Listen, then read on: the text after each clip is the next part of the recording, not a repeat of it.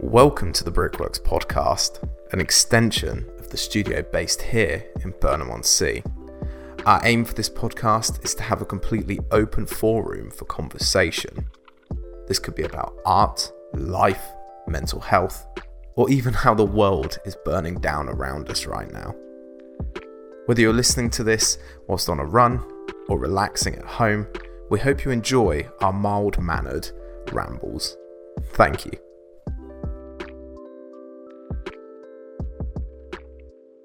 That wall. What a mess. Oi! It's covered in bike marks. Yeah! Welcome to the studio! what do you expect? Honestly, right, you're in here one day a month and you're already like. I am in it. Literally, you're a member here, and all you do is come in one day a month, and now you're saying about the tire marks on the wall. Audacity. just, just a bit messy, isn't it? It's just audacious. That's me, baby. Well, that is very That's true. me, darling. Have you seen this shirt? Yeah, I was going to say that shirt is a vibe, though. I'm just. We had like a f- like 20 minute conversation about your shirt earlier. I think the shirt deserves that. Yeah, I agree. I feel very underdressed today compared to Honestly, you. yeah. Usually you're the one rocking a Like a turtleneck shirt, or something. yeah. Yeah. just white t-shirt. Yeah. Boring. Basic. Basic bitch vibes. You're boring. a friend of mine, I'm I'm getting like my hair cut on a Sunday for like a photo shoot Mm-hmm. with a barber. Never met the fella before, but he seems quite nice. And um, the guy was like, "Oh, can I dye your hair?" I was like, "Well, it depends what color. Like, I don't want to go too crazy because you know most of my work is on camera or in a public Mm-hmm. domain." He's like, "What about grey?" I was like, "I'm already going grey. I don't want to go any more grey." He was like, "Yeah, but it might suit you." I was like, "Might." like, give me some solids, bro. Like, it's just a. It's a risk. yeah, honestly, he's like, "Can I shave a love heart in your head?" this guy, I What? would not trust this guy to Yeah, I know. hair. What am I doing? I feel like he's going to be like, yeah, I'll do exactly what you want, and then he's just, Just gonna- gonna do his own thing. yeah. Put a blindfold over me. I'm like, "What's happening?" He'll be like, it was too late now. oh my god. you dyed your hair, but you dyed it for a reason, eh? Yes, I know. Actually, we still haven't done that photo shoot that we always speak about doing. Yeah. The one with the because we did the original candy I floss do shoot. have some candy floss as well. I did buy some. Yeah. The only problem is the studio is quite full now, so it'd be hard to put a backdrop up in there. Yeah. I'm sure we could figure something out. I mean, we tend to. Normally, somehow found like a petrol station to do the last photo shoot. Hey, that was a vibe. That was a vibe. To anyone listening or watching, make sure you go check those photos out because I'm actually stoked on that those. over. They're I over think, on Instagram. Yeah, I think the Pink Dungarees did it though. They are a vibe. Absolutely. I love them. It's been a bit too cold in the UK though to wear them recently. yeah, has been a what is what is going on? Yesterday was fucking It was, freezing. it was horrid. Yeah, like properly cold. But two weeks ago, I was walking around in shorts. Yeah. I was like, bro, what is this global warming shit? Honestly, like I was in Bristol yesterday and it was like on off rain, Hmm. but it was like spitting. So like it wasn't like torrential downpour. And I got home, mum was like, "Oh, it's been raining all day," and I was like, "What?" Yeah, yeah, it's horrible here all Because day. like it's only like forty minutes down the road. I know it's mad, isn't it? But like, yeah, it was. It wasn't great, but I mean, I'm glad I wasn't here. But yeah, so candy floss. yeah, What's going on? it's out. I should really learn to text my neighbours, shouldn't I, before I podcast? Apologies to anyone who might have heard a toilet flushing. That's how you ruin a podcast. No, so Candy Floss is out. Is it? So I remember you talking to me about this song because last time you were on the podcast, last time you were on the podcast, congratulations for being the first guest to come back on the podcast. Thank you. This is technically number three. Fuck yeah, it is, isn't it? Yeah. Because we did one ages ago. Mm-hmm. We podcast far too much together. We just vibe. I'm gonna say that a lot. Yeah, just where's the word of the day? Vibe. Potentially. Um, it's not George's word of the day. Anyways, um, but I remember the last time you came on, you we couldn't talk about it because I, I remember I wanted to talk about Candy Floss because you had just played Yeah. a little bit of a snippet to me before we came on because I. It's such a different vibe to like the Vinny that I rem- Mm-hmm. Yeah. I've listened to in the past. So like it's more of like a disco kind of vibe. Yeah, it's like a sort of 80s synth pop inspired. Yeah. So like we just before we started podcasting, we were listening to like a lot of 80s songs. and it's it's very like inspired of that, Yeah. which is weird because I didn't have any of that in mind when I wrote it, but now I listen Oh. back, I can hear like all of those influences. Yeah. Yeah, because it's got such like um like the chorus is so sort of catchy. Thank you. Like when I I was playing it to um Mike the other day, who's a member here as well at the studio, but he was like, "Yo, this is sick!" Like the chorus is super catchy. He was like whistling it for the rest of the day. Sick, thank But you. it's like so, yeah, so different to like the old approach, Vinny. Because Yeah. like obviously your older stuff was much more acoustic. Yeah. um, to use lack of a better term, but sort of in the feels. Yeah. You know, like if I wanted to really get into like my feels, I'd put Vinny on. Yeah. Like from One of my back. one of my best mates um, refers to me as sad indie. sad indie. I, I'm the sad indie girl. that should be a genre on Spotify. Not gonna lie. I think there's a playlist. Fuck off, I mean, I'm, I probably liked it. You're at the top. lie. I am. A, I am a constant listener to that. but yeah, like it's um, it is different. It's I don't even know how it came about. Like to go from acoustic sort of emotional songs to a song like that. It was a Mm. very sudden change. But I think it, it it's worked and I think it's something that I want to do more of. It's not I'm not stepping away from the acoustic sort of indie daughter esque inspired stuff, Mm. but it's more just trying to sort of add more sort of genres. Versatility. Yeah, Yeah. yeah, Become more versatile in making music and writing songs Yeah. rather than being like a one trick pony that Of course. you go to see live and just makes you feel depressed. but I think that sort of music definitely has a time and a place for sure. Yeah. You know, but I was going to say it must be quite strange, and because obviously I don't know a huge amount about the music industry. I listen to a lot of music, but I'm not a musician by Yeah, yeah, any yeah. means. I can play the spoons, but that's probably about it. Um, wooden spoons on my leg.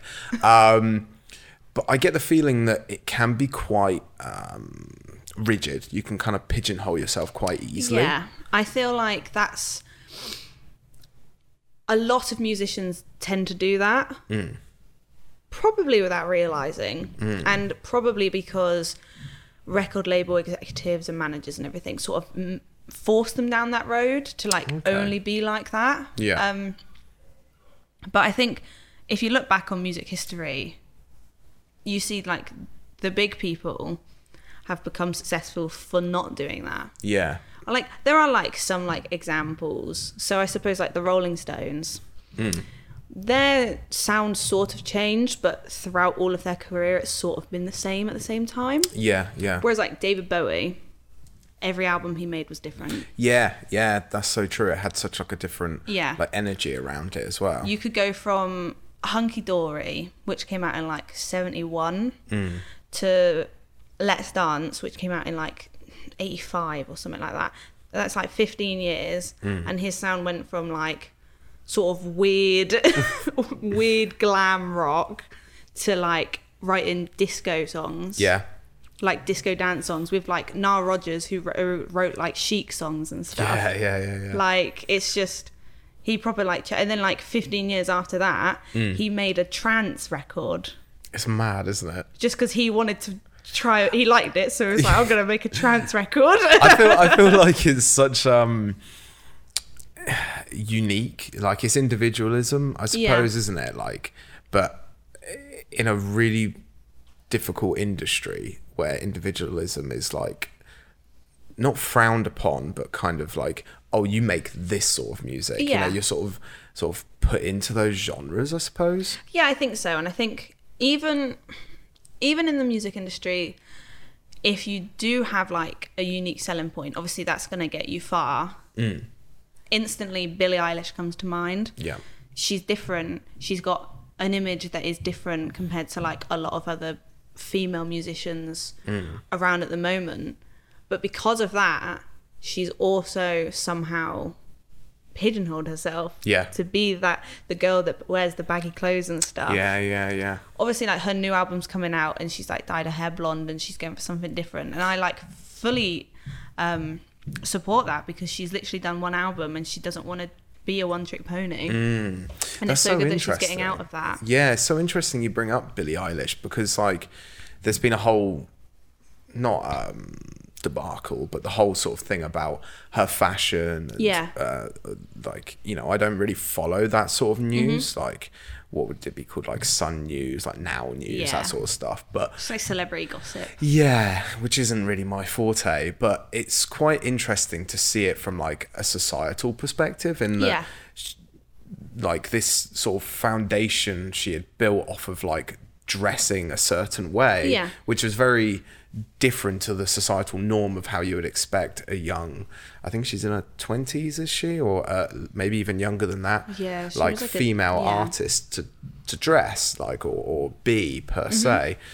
So it's very interesting that she's taken a step out of that into Yeah. a new um, image, I suppose, and a new sort of perspective.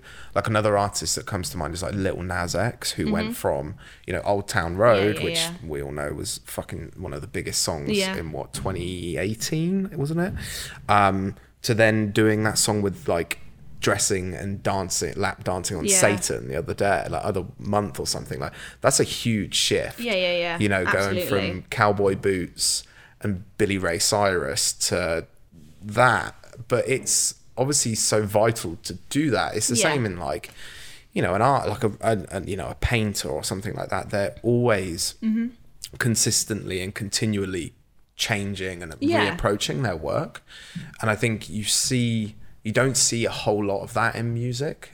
But you do, if that makes sense. Like if you look Yeah. in the right places, you can see that involvement in artists. Yeah, I'd agree. I think um, with we watch a lot of like top of the pops Mm. stuff, like because my mum likes watching it, and there's so many artists on there that that I've never heard of. Yeah. because they've literally come out with a song that's done well at the time, Mm. but like that's it Yeah.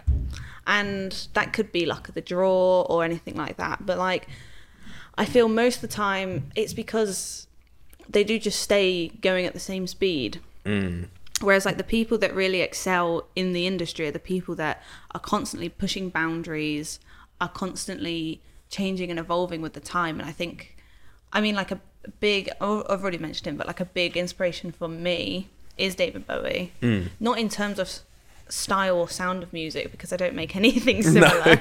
But in terms of like the way to approach music and life, like he never stood still for very long.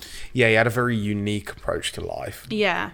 And he constantly changed his look so many times. He Yeah. went he like he went from a bright orange mullet and no eyebrows to like bleach blonde hair. Yeah. and then he had like he's just like always changed and he always did something different and he eventually got to a point in his career where he didn't want to play his old stuff anymore hmm. and he did that for years he wouldn't play it hmm. because i think they wanted you know um mtv unplugged? I can't say I do, no. so that was like a thing that was big in like the 90s so they'd get a lot of musicians on it and they play acoustic songs. Okay. so like a famous one two famous ones nirvana. Yeah. that's a really big one that whole album. Um they actually covered a bowie song on it. And like eric clapton did one which actually won him a grammy and it's just an, him playing live all hmm. his songs but acoustically. Hmm. Phenomenal album. But like they did that a lot in the 90s and they asked bowie to do it and he didn't want to play his old stuff so he didn't hmm. do it. Because he just didn't want to be known for his old stuff. And then, like, about five years after, he went on a tour and did all of his big hits. Yeah. Because he, he wanted to do them again. Yeah, yeah, But yeah. it's like he doesn't just want to be known for that. yeah, I suppose it's having that individual strength in yourself Yeah. to be like, actually, no, I'm going to stay true to like my values right Yeah. now. Which I suppose in an industry like the music industry, which is um, so heavily influenced by people from outside of the industry in a way, I suppose, you know, that aren't playing music every day, like music labels and stuff like that, and executives. I'm sure you, you know, you get quite heavily influenced Mm-hmm. by those people. And so to stay like super true to your values, I suppose is really quite difficult Yeah. you know, because there's, you know, I suppose when you make a certain level or, you know, into the echelons of music, there's probably a huge amount of people around you saying, ah, maybe you should do this, or maybe you should make another song like that. Like to actually challenge that and be like, no, I'm gonna do something different. Yeah. and I want to go a different way. Like that takes a huge amount of strength in yourself and belief. Absolutely, I think, you know? yeah.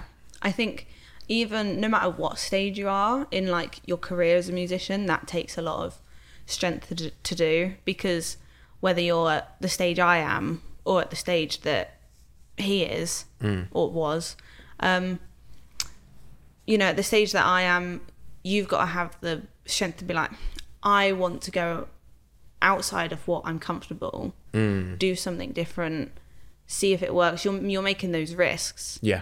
Whereas at like a bigger stage, like for for Bowie, for instance, he would probably have upset quite a lot of people Yeah. of him saying that, like like record executives and everything, Yeah, yeah, absolutely. a lot of fans, but he stuck to his guns. yeah. You can't I suppose you probably have to be quite selfish in some capacities.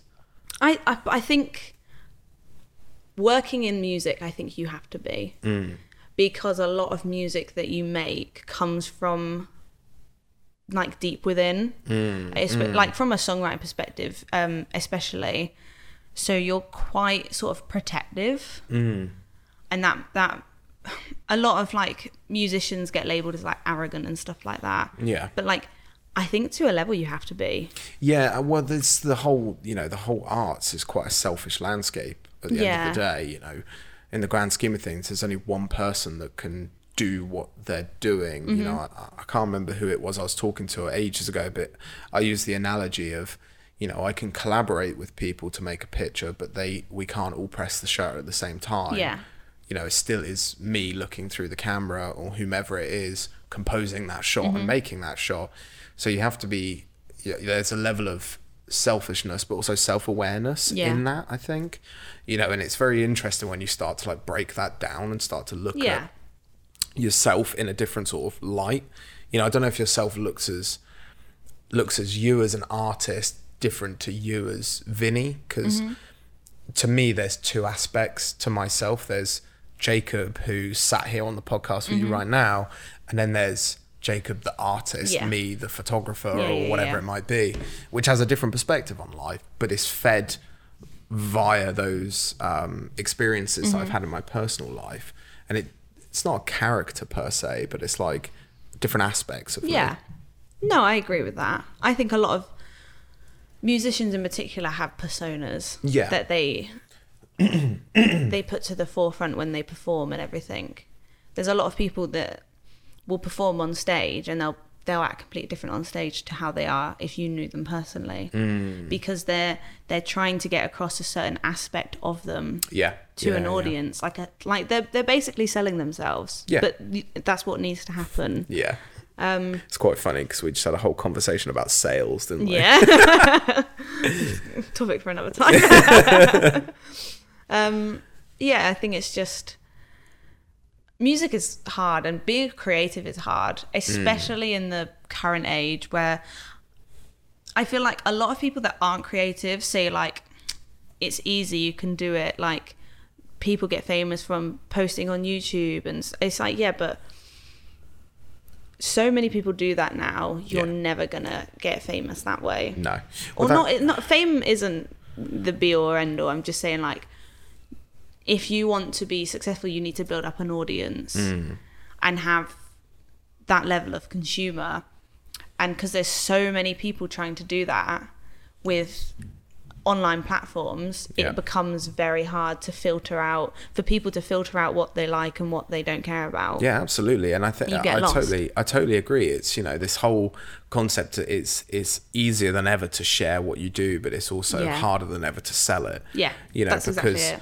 There's you know I don't know what the exact figures are, but I think a few years ago I looked into it, and YouTube it was like every minute an hour's worth of footage gets uploaded. I think it's more than that now, but every minute yeah. of the day is a new hour of fo- like video footage. That's every crazy. minute, That you know, great. So And that's only YouTube. yeah 60 minutes 600 hours like you how crazy is that like like 60 hours of footage is now on youtube Yeah. in an hour like so it's of course that's not all music or etc etc it's multi multi-discipline mm-hmm. multi-platform.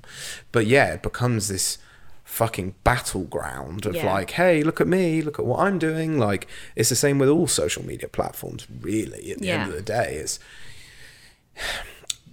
being an artist, whether you're a musician or any form of artistic creation, being a creative, whatever the terminology is, is a really hard fucking place to be because it's something you love. You put your time, your passion, your energy into it, and quite literally your soul sometimes.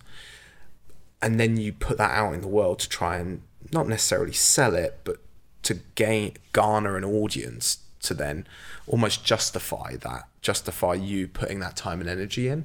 Because let me use this as an analogy. Let's go down the rabbit hole here. um, if you get a job, like a regular job, you work 20 hours a week, okay? Mm-hmm.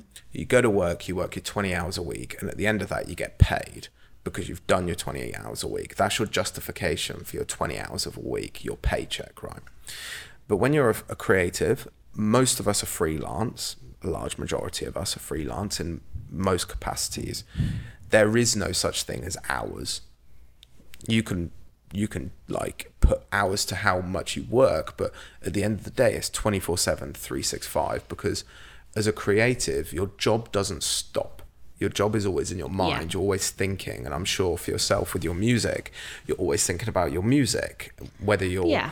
fucking in the shower or at the gym whatever it is you're, you're Yeah, always thinking about it I mean, last night I was sort of just lying in bed, like thinking, I need to go to sleep. Like, I need to sort of chill out. It's Yeah. probably like coming up to like 1 a.m. Yeah. And then, like, I saw something or like something came into my mind. I can't for the life of me remember. Yeah. But all of a sudden, I was like, I could write a song. yeah And like I had to stop myself because I was like, no, I need to go to sleep. but I had like this inkling to be like, oh, I wonder if that could be a song. And like it was no idea, it was nothing solid, hmm. which is why I didn't do it. But it was just, it was like an like a sprinkle of like inspiration. I was like, I feel like I could write something now. yeah But it was like 1 a.m. Yeah. I was in bed. yeah, but arguably that's the time to do it. Yeah. You know, and I think that's the thing is sort of coming back to what I was saying.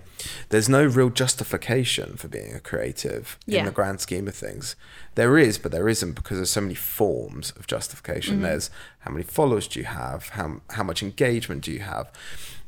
And then outside of that how much money do you make Yeah. you know the traditional form of justification but when you're uh, you know a young creative first starting out and when i say first starting out i mean within the first 10 years of your journey this shit takes a long Mm-hmm. Yeah. time i think we're so used to having everything right away like i can make a you know i can go on my phone and order a pizza and it'll be here in 10 20 minutes you know i know that's a weird analogy but No, we're so used to it having things like come to us straight Yeah. away shit like a career takes a long time Yeah. to build. Yeah, you might get lucky and get signed straight out of uni, but Some people do. some people do. But you know, I was talking to Doug about this on the podcast the other day. I'm glad that didn't happen to me. I'm Mm-hmm. glad that I didn't leave uni and somebody picked me up from a gallery and that was my job and I just made the same shit Yeah. day after day because I've learned so much time, learned so much in this time of like figuring out who I Mm-hmm. Am as a creative. And that for me is the justification is looking at the progression, Mm-hmm. looking at where I started to where I am and where I want to go. And I think because it's not a physical thing, it's hard for people that aren't creative or aren't full time artists to see that. Yeah. They just look at it and go, but you just make music. Yeah. Like, you know what I mean? There isn't a physical justification. There isn't, here's my paycheck, here's my new car. Like, it's, oh. Not I've, yet. I, no, eventually. Um, but it's more of like a path of like physical Yeah. and mental growth, you Yeah. know? I think it's just um it becomes a learning curve and you're constantly I'm at the stage now cuz what it's 2021 2017 I started writing music I'd like been playing guitar for years I actually started writing songs actually something clicked Yeah. and I could write and so what it's been like 4 four years. Is that Mm. right? Yeah. And I'm. I think my songwriting has significantly improved. Yeah. That's not to say I don't ever play the songs that I used like I wrote back then. Mm. There's some songs that I wrote in 2017 that I think are amazing still Yeah, yeah, and I'd still love to do things with them. But not only has my songwriting progressed, everything I've learned along the way has also progressed. Yeah. So like I've learned how to use digital audio workshops and Yeah. like make songs and build songs and instead of just back then I would know how to record my guitar and my vocals and that'd be it. And then I'd send it to a friend and be like, please can, Mm. Can you you make do- this yeah, yeah, sound yeah, yeah. good? Whereas now like I mean I'm not amazing at it by any means, but like with all like my little sort of reels on Instagram, that's all like everything I've done. So like I'll record that and I'll then mix that, Mm. which like I know I'm not amazing at it, Mm. but like it's something I'm learning. And like Candy Floss was something that is like I started with a synth, which is n- not my go-to instrument, but I thought, oh, well, let's try this, and then I layered and I built upon it, Mm. and like I didn't do it alone. I had help. I had help um, from Sam, who like mixed and mastered and produced it. But like I feel like I did a lot more than I was used to doing Yeah, and now like working on the second single and the third single i feel in a better position because Mm. i've learned stuff from doing candy floss Yeah.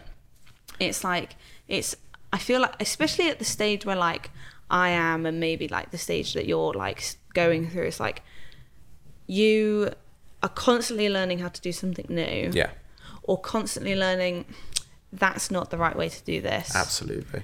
So like with candy floss like there's things that um when leading up to release things i tried which didn't work and it's like Yeah. that's just I, I know that now for next yeah. time Well, knowledge is power, man. Like Mm-hmm. the more you know, the more skills that you know, it opens up so many more doors to like exploration. So, for example, what you were saying about what you've learned from making candy floss, that can now, you know, transpire into your next single, and you can then build off of that knowledge Yeah. already. You know, I think that's that's the thing is we we assume that we can do everything. Mm-hmm. Like, "Oh, that's not that hard. I can do that. yeah You know what I mean? That's just a, a quite a natural human trait, I think. yeah But when you actually really start to challenge yourself and learn new stuff and skill, whether it's skills, like whenever I th- say the word skills, I think of like um like football, like techers skills. Yeah. You know what I mean? But I mean in the context of like knowledge as well. Yeah, yeah, yeah. When you start to build like a good base. You know, when I started podcasting, I didn't have a fucking clue what I was doing. I don't No, know. I I'm not an audio engineer. you know what I mean? So, Yeah. but now I kind of get it. You know what I mean? So Yeah. that's kind of what matters is that helps to keep progressing forward. Mm-hmm. And by the sounds of things, Candy Floss has been like this for as a single on its own has been this quite enlightening. yeah piece for yourself? absolutely i have always wanted to get music out like Mm. officially and I've put it off for so long and i just thought i was gotta fucking bite the bullet Why did you put it off? the fear Do you reckon? takes over yeah because that's the thing with being a creative and being a musician in particular or certainly a songwriter in particular you've put all of this time and effort into a song maybe not candy floss that's not a song that's like come particularly from the heart. I mean like i've still hmm. worked hard on it hmm. but like there's certain songs that like i've literally poured like my heart and soul into. Hmm. And when you're putting that in the world it's like what if people don't like it? Yeah. that's that's the fear that starts ticking over. And i just thought fuck it i just got to do it. Yeah. and i did it and it's gone well and i'm super pleased and i'm already working on getting some more music out. That's so sick. It just needs to be done i feel like i feel like i'm at the point now where it's music is the be all end all Yeah. i don't want to do anything else Yeah. and I'm not gonna get anywhere of it, it with it if I don't Release get it, out there. Yeah, yeah, yeah. Like no one's as much as I'd like it, no one's gonna knock on my door and offer me a record deal. Like, please do. Anyone listening? it's not gonna happen. Like some like like we were saying, some people do get lucky. Hmm. Uh, George Ezra, he went to my uni, yeah, but he went to the one in Bristol. He dropped out because he got signed. yeah, Like, amazing. Yeah. Like, good for him. yeah. And some people do get that. And, like, um, Shawn Mendes, yeah, he got famous from uploading little covers on Vine. That's how he got famous. Mm. Yeah. And now he's like one of the biggest singers. he's quite big, isn't he? Yeah. And like a lot of people back in the day, like a little throwback, a lot of people uploaded music onto MySpace. That's how Lily Allen and um, Adele Oh, got yeah, famous. shit. Yeah, I forgot. No, Kate Nash, sorry. Yeah, maybe not Lily Allen. No. But Kate Nash got famous on MySpace. Foles. Yeah, that's from, the like, thing. Is like. Some people do get lucky like It's, that. yeah, it's it's. I read a. I think I've mentioned it to yourself before, but I read a book a while ago called "The Feel, uh, Feel the Fear and Do It Anyway." Yeah. I, remind me, I'm going to give it to you. Yeah, because I do. want you to read it because I honestly, it was like such a fucking catalyst for Mm-hmm. me. Because uh, when I was reading it, I was going through a, a bit of turmoil as like a as a creative. I was Mm-hmm. like, "Fuck, what am I doing? What, where am I going, etc., etc." And then reading this book, which I'll give a very brief summary. It's much more in depth than this, and it's kind of in the title, but it's the idea of understanding our fears, understanding what they are, and then doing them. Yeah. Facing them. Very much so. But it goes much more, as I said, in internal. If you're listening or watching, make sure you go get that mm-hmm. book. If you're in a place where you're scared shitless of making a decision, but you know it's a decision that needs to be made, read that book. It'll change your life. But anyways, it's like that moment of just saying like, "Fuck it, let's just do it." What's you know, it's almost like this catalyst moment. Yeah. Like when you say it, it's like I don't know about yourself, but when I've had them, it's like it's this relief over Yeah. your body because you hold all this fucking stress and this tension in, and then you're like, ah, fuck it, Yeah. Like, and then you just do it, and you're like, oh shit, that was I'm enjoying this. Yeah. Mm-hmm. Like, oh, we're starting to get moving. You know, do you think for yourself now it's like you're not going to try and like overthink it too much, like your next single and stuff like not No. overthink it. Maybe that's the wrong terminology, but like do you feel that Candy Floss has opened up this new door of just being much more explorative and Yeah, I think so. I mean, it, it's not done. I'm not gonna be like putting out everything I possibly could because I still feel like, you know, you want to put out the best there is. Of course. You want to like because I can. I've got so many songs, songs I've probably forgotten about, but like you write and you write to get better. Mm. I remember being at uni and someone said like you should write a song every day mm. because they might be shit, Yeah. but you're helping your songwriting if you're forcing yourself to write. I don't do that. No. I have to be in the zone to write. Mm. But like if I come up with anything, I I'm happy with it. Like Yeah. the other day I just came up with like a little verse and I thought that sounds good. Don't know if I'll ever do anything with it. It was very more like older Vinny, mm. sort of soft acoustic stuff. Mm. But I thought it sounded good and it's definitely got room to grow. But in terms of like releasing, it's still like I'm still very like critical on what I want to release. So like Candy Floss, hmm. I still didn't think was good enough to release. I remember the amount of conversations that we had where it's just like, just fucking put it out, Vinny. It's such a good song. like, I just didn't. There was. It, there's always this thing where it's like, the artist hates the art. yeah. Yeah, oh yeah, that's just part of it though. I yeah. So like, even though like everyone like I'd spoken to said that it was good and told me to release it and people were excited for it to come out and it's been on like people's on repeat playlists and stuff Yeah, like that yeah. and it was played on BBC Introducing and at that point only at that point that it was played on Introducing I thought it's good enough Yeah. because it got radio play. Yeah. And it's like I didn't think it sounded good enough to be played on the radio. Just because I, I didn't think it was the best that I could offer, you know? Mm, But the fact that it was has sort of boosted my confidence a bit. Yeah. And yeah, it's just it's one of those things where I don't think any song I release I'll be 100% pleased with. No, I think that's natural though, because we're as artists, we're our worst critics. Yeah, absolutely. Oh, apparently my TV is about to switch off in five minutes. That could be interesting. um, yeah, we're our worst critics, you know, because we're so hypercritical of ourselves because we know what we can do. Yeah. You know what I mean? Yeah, and I think as artists and as creatives, you criticize yourself a lot because you think you can do better or you should do better. So, like, no matter what I do, I can play something amazing on the guitar, or I can write something where I think this is really fucking good. Like, this Yeah. sounds like a great song, but you still think, no, it's not good enough. Mm, And like that is something that I'm trying to train myself out of, not because it's not helpful, because a mindset like that can push you. Mm. But it's important to not be overly critical on yourself. You need to be able to like what you do. I think you have to have the yeah. I think you have to have the ability to see your work from a different perspective, not Yeah. from just like your own eyes or your own ears in your in your uh, industry. You have to take it from a perspective of somebody else looking Yeah. at it. You know what I mean? Because it's so it's so easy to look at what we create through our own eyes because we're the creator of it which is great when we're in the creative process because we can be hypercritical and we can develop and move our our processes and projects forward. But when it comes to actually putting that out in the world, the thing that I try and tell myself and try and keep reminding myself is it's not me that's viewing it. Yeah.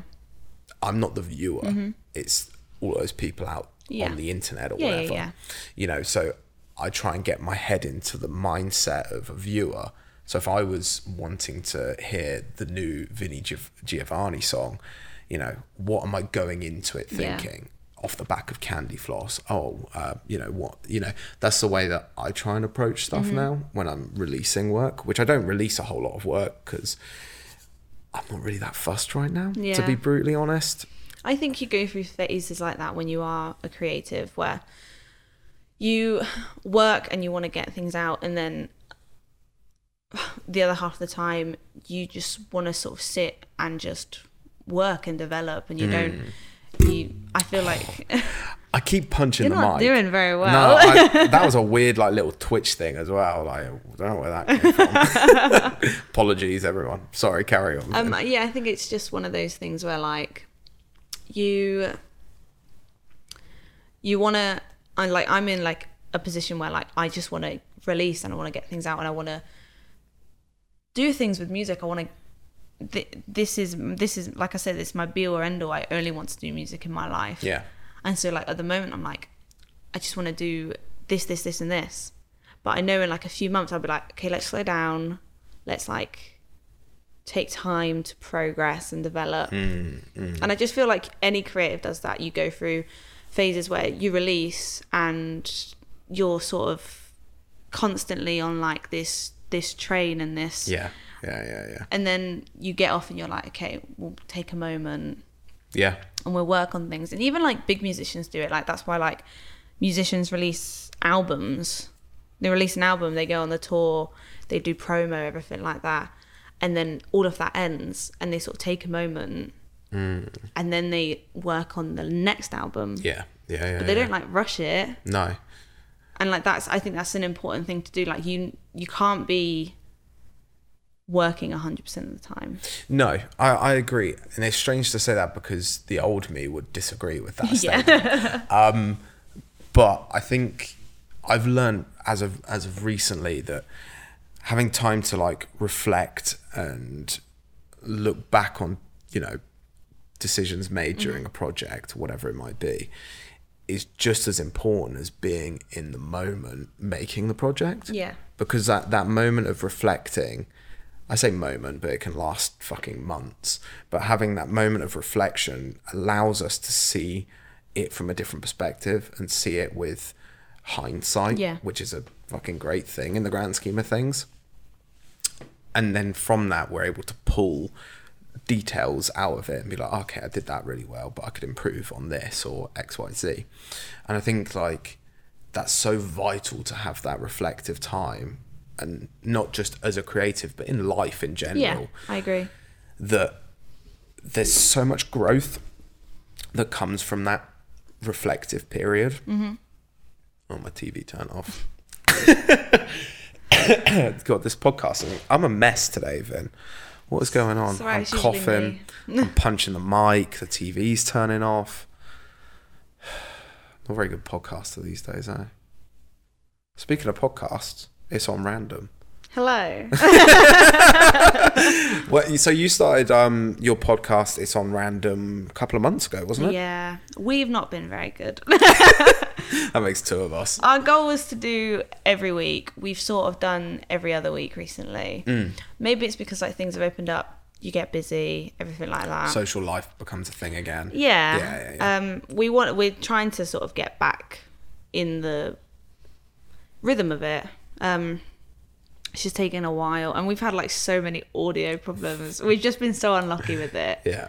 but yeah it's it's something that we're still working on we're still Mm. pushing we're still we still want to pursue it it's fun it's fun i like doing it's podcasts such an interesting like podcast as well. I think because so the I'm gonna butcher the overview now. So it's you guys, you and Paige, your Mm-hmm. best friend, um, talking about is it cult classic films? Yes. But going into like honestly psychopathic detail, which I love. it's like backstage stuff and like yeah so we do um we review a cult classic every week or whenever we upload um I feel that. and we the only sort of caveat with it is that it has to be a cult classic Mm. and like we if literally we find like any news article or any any web article that says it's a cult classic we're like okay we can do it On the list. yeah, yeah. um and we just we take it in turns picking films um and we sort of run through it chronologically as best we can like from memory so like if it's a film we've only if that's like the first time watching it we're very bad at doing Yeah. it chronologically Yeah. but if it's like a film that we like we're sort of better we're sort of more to grips with it go through it talk about like what we like what we didn't like and then we do like yeah like behind the scenes facts and stuff like that which is i really enjoy i love learning stuff especially about films i like Mm. learning stuff about the behind the scenes just i don't know it just makes makes it more enjoyable it gives it a different perspective, I think. i feel like there's a lot of things that you can potentially miss when you Yeah. watch a film um it's like honestly since we did it on the podcast i literally can't stop thinking about it hook Yeah. it's just amazing Yeah, yeah, yeah. and like I have listened to because I like I like listening to podcasts a lot. There's a film podcast that I like listening to called Kermode on Film, which is Mark Kermode, the film critic. But he has um, YouTube sort of film guy on called Jack, Mm. and they talk about films. Um, Interesting. and like he doesn't do it like all the time with Jack, but like it's quite a lot, a lot. Yeah. And they did one episode in particular where they ranked like their top five Spielberg films, Mm. and his, Jack's favorite film, well, one of his favorite films is Hook, Yeah. but he didn't have it in his top Spielberg films because he was like, it's not the best film. like, because Steven Spielberg, arguably the best filmmaker of all time, Yeah. like arguably, like he's got a very strong He's got case a good for yeah, himself. yeah, yeah, yeah, yeah. Um, so like it's hard to sort of, as much as you like it, looking at it from a critic's perspective, you wouldn't put it in there because Spielberg himself hates that film. Really? Yeah, he That's said. interesting. He said since Robin Williams passed away, um, he's learnt to enjoy it because that's the film that they became friends on Yeah. because that was like the first time he worked with him. Mm. So that's nice, but like he he hated it, Mm. and it's amazing because like that YouTuber he loves that film, and like since I watched it, like I've always liked it. It's always been a film. For, I've just gone on a big tangent about Hook, but it's worth it. Honestly, I love it though. So like I've always loved that film because I, I grew up watching it Yeah. Having like older siblings and stuff, I get shown like a lot of like those films that like maybe people don't watch anymore. Of course. Um, but watching it for the podcast, like properly watching it start to finish, paying attention to it, I just it it elevated any thought of the film I had. Like I thought like it's a good Mm. film, it's enjoyable. Watching it for the podcast, I thought this is amazing. Yeah. We don't do it from like a critic's perspective though. We do it from like more of an audience perspective, which is why I say it's amazing, even though I've just said it's not amazing. That's interesting though because there's not many. oh, Well, I wouldn't know exactly because obviously I listen to your guys' podcast because you're my friends and I love what you do. But as far as I'm aware, there isn't many podcasts that talk about films primarily from an audience perspective. yeah, I'm not sure because I've not listened to every film podcast. Mm. No, but- of course, but most of them are quite they're more critical. Yeah. Like they're more like, oh well, you know, the story, blah blah blah, like didn't tell the correct story. Yeah. Whereas like for you guys it's much more about like the enjoyment and the involvement that you're having of the film. Yeah, that's that is what we like to focus on. Like with certain films, we've said like on the show, we've just been like, mm, it was boring. yeah. like it doesn't get you hooked as you'd want, which could be like a critical thing, but we're just saying that based on our experience watching it. Yeah, well it's subjective. Yeah, You know, like- you're not objectively saying it's boring. You're Yeah. saying for yourself it was you know, it was like, ah, it's a bit boring for me. Yeah. Yeah. Like with Hook though, it was just like You're really obsessed with this hook film. it's. Is it bad to say I've never watched it? You need to watch it. It's long, Okay. How long? two and a half hours. Fuck. it for some reason though this is the beauty of it is that it goes by it flies by Have I watched?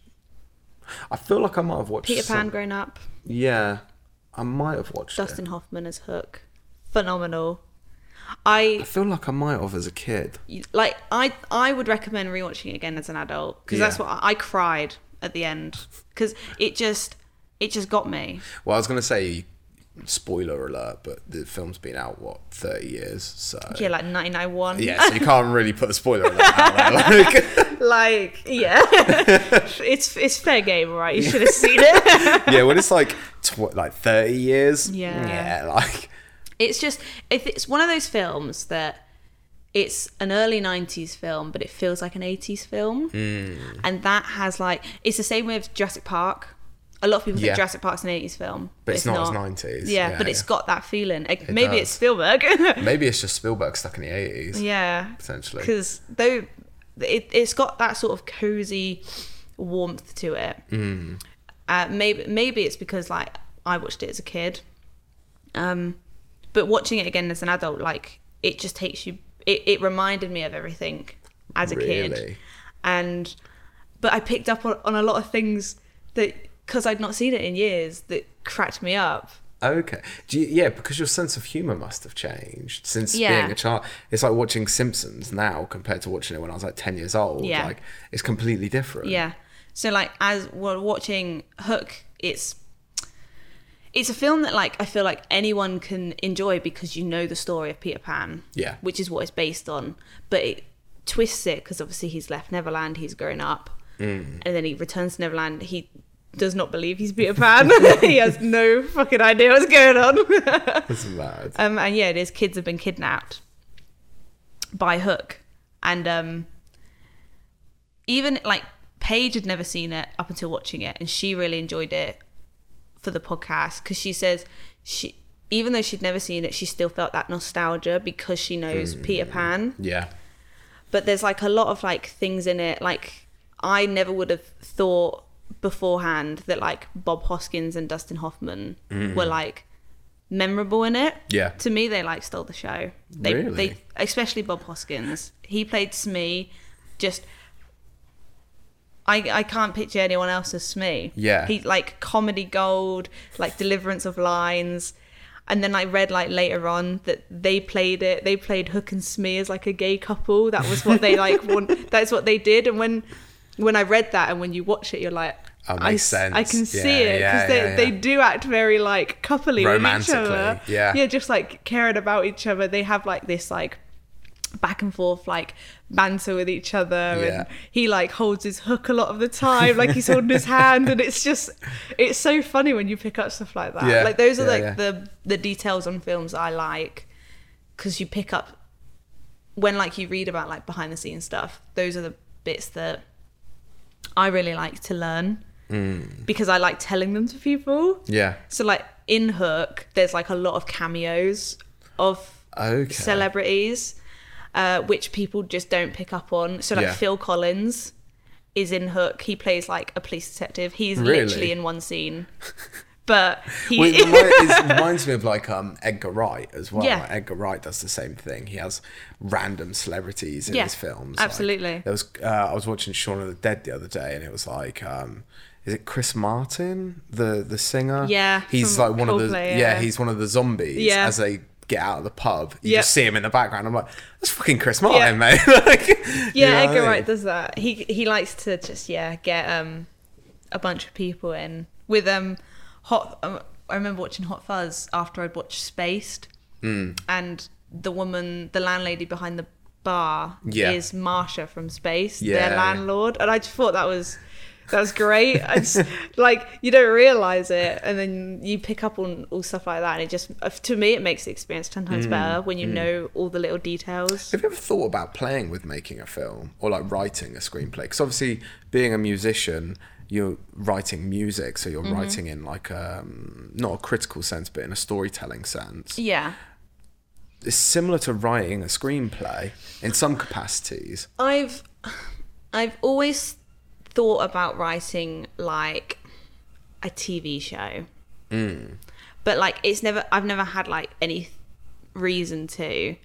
And then when I was in uni, I was like deadly sick. I even found all my notes. I had pages and pages of notes about a documentary I wanted to make. No way. And it just it never I'd never pursued it. what was it about? Stevie Nicks from Fleetwood Mac Oh yeah, yeah, yeah. because I watched a lot of in my first year of uni. I watched a lot of um, music documentaries, yeah. And like I personally think Stevie Nicks is one of the greatest female musicians like to have ever lived. She's Yeah. like phenomenal, phenomenal writer, phenomenal singer, and she's just influenced everyone. Like Mm. everyone under the sun who's a female musician has probably been influenced by Stevie Nicks. Yeah, yeah, yeah, yeah. And there's nothing about her like that. She's very. Uh, there's almost this aura around. Yeah. her. Yeah. And there's like there's like Fleetwood Mac documentaries, but I'm like. I I wanted to make a documentary about her legacy, Yeah. and I had like meetings with people at uni, like trying to figure out how I could get it done because I was gonna do it like through Kickstarter, That'd have been sick. and like I found all my notes for it, and I just thought, why didn't I like carry on Pursue pursuing that. this? Because I had like a list of people I wanted to interview for it, which were all like big people, Yeah, yeah, like yeah. Tom Petty, like obviously can't do that anymore, Yeah. but like people from Fleetwood Mac, Stevie herself, like loads of people that have worked with her and then people that have been influenced with her. Mm. I just wanted to like interview them all and just make a music documentary about her legacy. Should we pitch it to Netflix? I think it would do well. There's low like I'm there's just saying. there's a Tom Petty documentary which is three I think it's either three or four hours long. It's Fuck. long. And I, I watched it and it was great. Yeah. Obviously only watch it if you're big into Tom Petty because it's very long. It's not Yeah. something you can just casually watch. But it literally goes through their history. And like they talk to people that have worked with the band, like I think Stevie's in it and everything like that. Mm. And that's the sort of thing I wanted to make. Not that long, No. but uh, like something that goes into her history and why people love her and like talking to like fans and stuff as well. Mm. There's mm. there's a going back to like films briefly. There's a Back to the Future documentary called Back in Time, which was Kickstarter funded, Yeah. and I really enjoyed that documentary. It came out in 2015 when they supposedly traveled to the future. That's when it came Yeah. out on that day. Um, That's sick.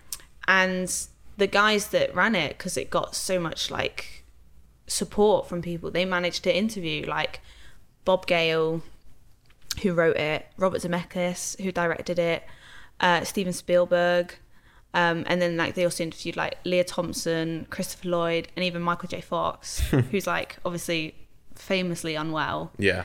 but like they managed to to interview all these people That's crazy. and they also interviewed like fans and stuff so there was like this story of these this couple who got the husband found out that he he'd been given like six months to live. And the same day that they got back from the hot, like from the doctors after he told them that, they got a letter saying they got uh, got approved for a credit card. so they just went out and maxed it and bought a DeLorean, and they spent their time building, making it look like the car from the film, like making it look like the time travel um, car. And they drove around America raising money for the Michael J. Fox Foundation for Parkinson's Wow. and like now like three years later like he's still alive the guy that was given six months to live That's crazy. and they just they go around raising money That's so incredible. That's such an incredible story. yeah and like i'd love to do in terms of like making a documentary i'd love to do something like that where like you talk to people that have worked with her people that have been influenced with by her and like just like fans that like mm. her because music changes people. Yeah. and music can like pr- properly influence someone's life. It's done to me. So to talk to people that have been influenced by and like their her music has changed their life mm-hmm. i think just that would be there's so many stories there that people I honestly could see you transitioning into like filmmaking. It's always been something i've been interested in Not transitioning, like as as another aspect as Yeah. Vinny the creative. I could see it because you have quite a an eye for detail as well, which Yeah. you kind of need. Speaking like- from a bit of experience in the film industry, it's like, yeah, you need like this crazy eye for detail. yeah Even in docus. yeah i love i love films um i love i i went through a phase where i really wanted to be a cinematographer Mm. because i like s- i like shots. There's certain shots in films that i feel like make or break a film. You should self-direct one of your music videos. i mean one of them. I don't have any. But that would be really interesting. yeah. Because all you would need is somebody to film, a camera guy, like somebody with the gear. Apparently, me. Uh, you're my camera guy camera guy at this point. We're basically like, uh, yeah. Anyways, but that would be really interesting. creative couple Yeah, we just work together with everything all the time. So, oh, I need some music, Vinny. you are my work husband I thought there was a ring appearing then.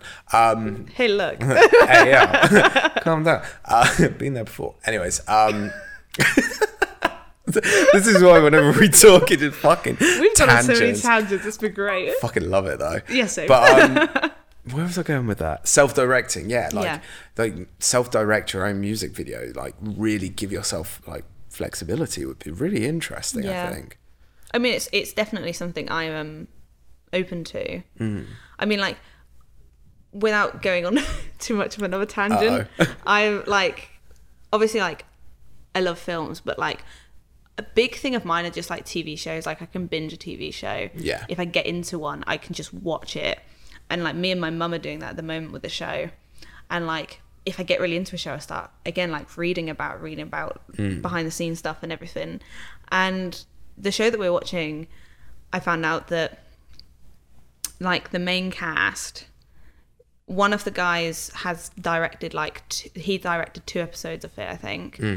and then like another cast member made his like directional debut directing an episode hmm. and then like the main character he wrote two episodes and he directed an episode That's super interesting. and like i feel like it's they wouldn't have gotten that opportunity if they weren't yeah, cast yeah, yeah, yeah, yeah. but they meant like the fact that like it was Freddie Highmore. He wrote an episode in series four and series five, and he directed one in series five, Mm. and that's mad because he's technically just an actor. yeah, But the fact that they, I just like the the idea of sort of yeah going into a different. It's still in this like the same sort of universe, but going Hmm. into doing something a bit different because obviously these people are still on the show Yeah. but they're having yeah. to like self-direct yeah, yeah, yeah, yeah. Well, there's no there's no harm in trying to discover and learn new skills. Yeah. You know, what I mean, it sounds like you have a real passion for it. Like Yeah. outside of just enjoying filmmaking and the emotional aspects that come with watching films, but even the technical un- understanding of it, there's obviously something there. Yeah. You know, for yourself. I feel like for me, it's always been a uh, like a decision. Like I have to either do music or like. Oh, you like hundred percent either. Yeah. Well, I am and I'm not, because like I, when I was a kid, there's I've been seeing like these things where it's like, oh, what what did you want to do when you were younger Mm. or what was your dream job mine was always either musician or like an actress Mm. like something in the film or tv industry Yeah. um obviously back then it was just being an, an actor um and like i chose sort of to pursue music and then like when i went to do like a levels or college i initially went to college and did media Mm. and then i dropped out and went and did a levels and then i went to uni and did music and that was like my decision Yeah. and then like recently like a few months ago i was looking at potentially like going back to uni and doing something to do with film and it's it's always something that like I could see you doing an MA in something. well even like I, I can just always see myself being without sounding completely arrogant Here we go. just sort of being in the limelight Yeah.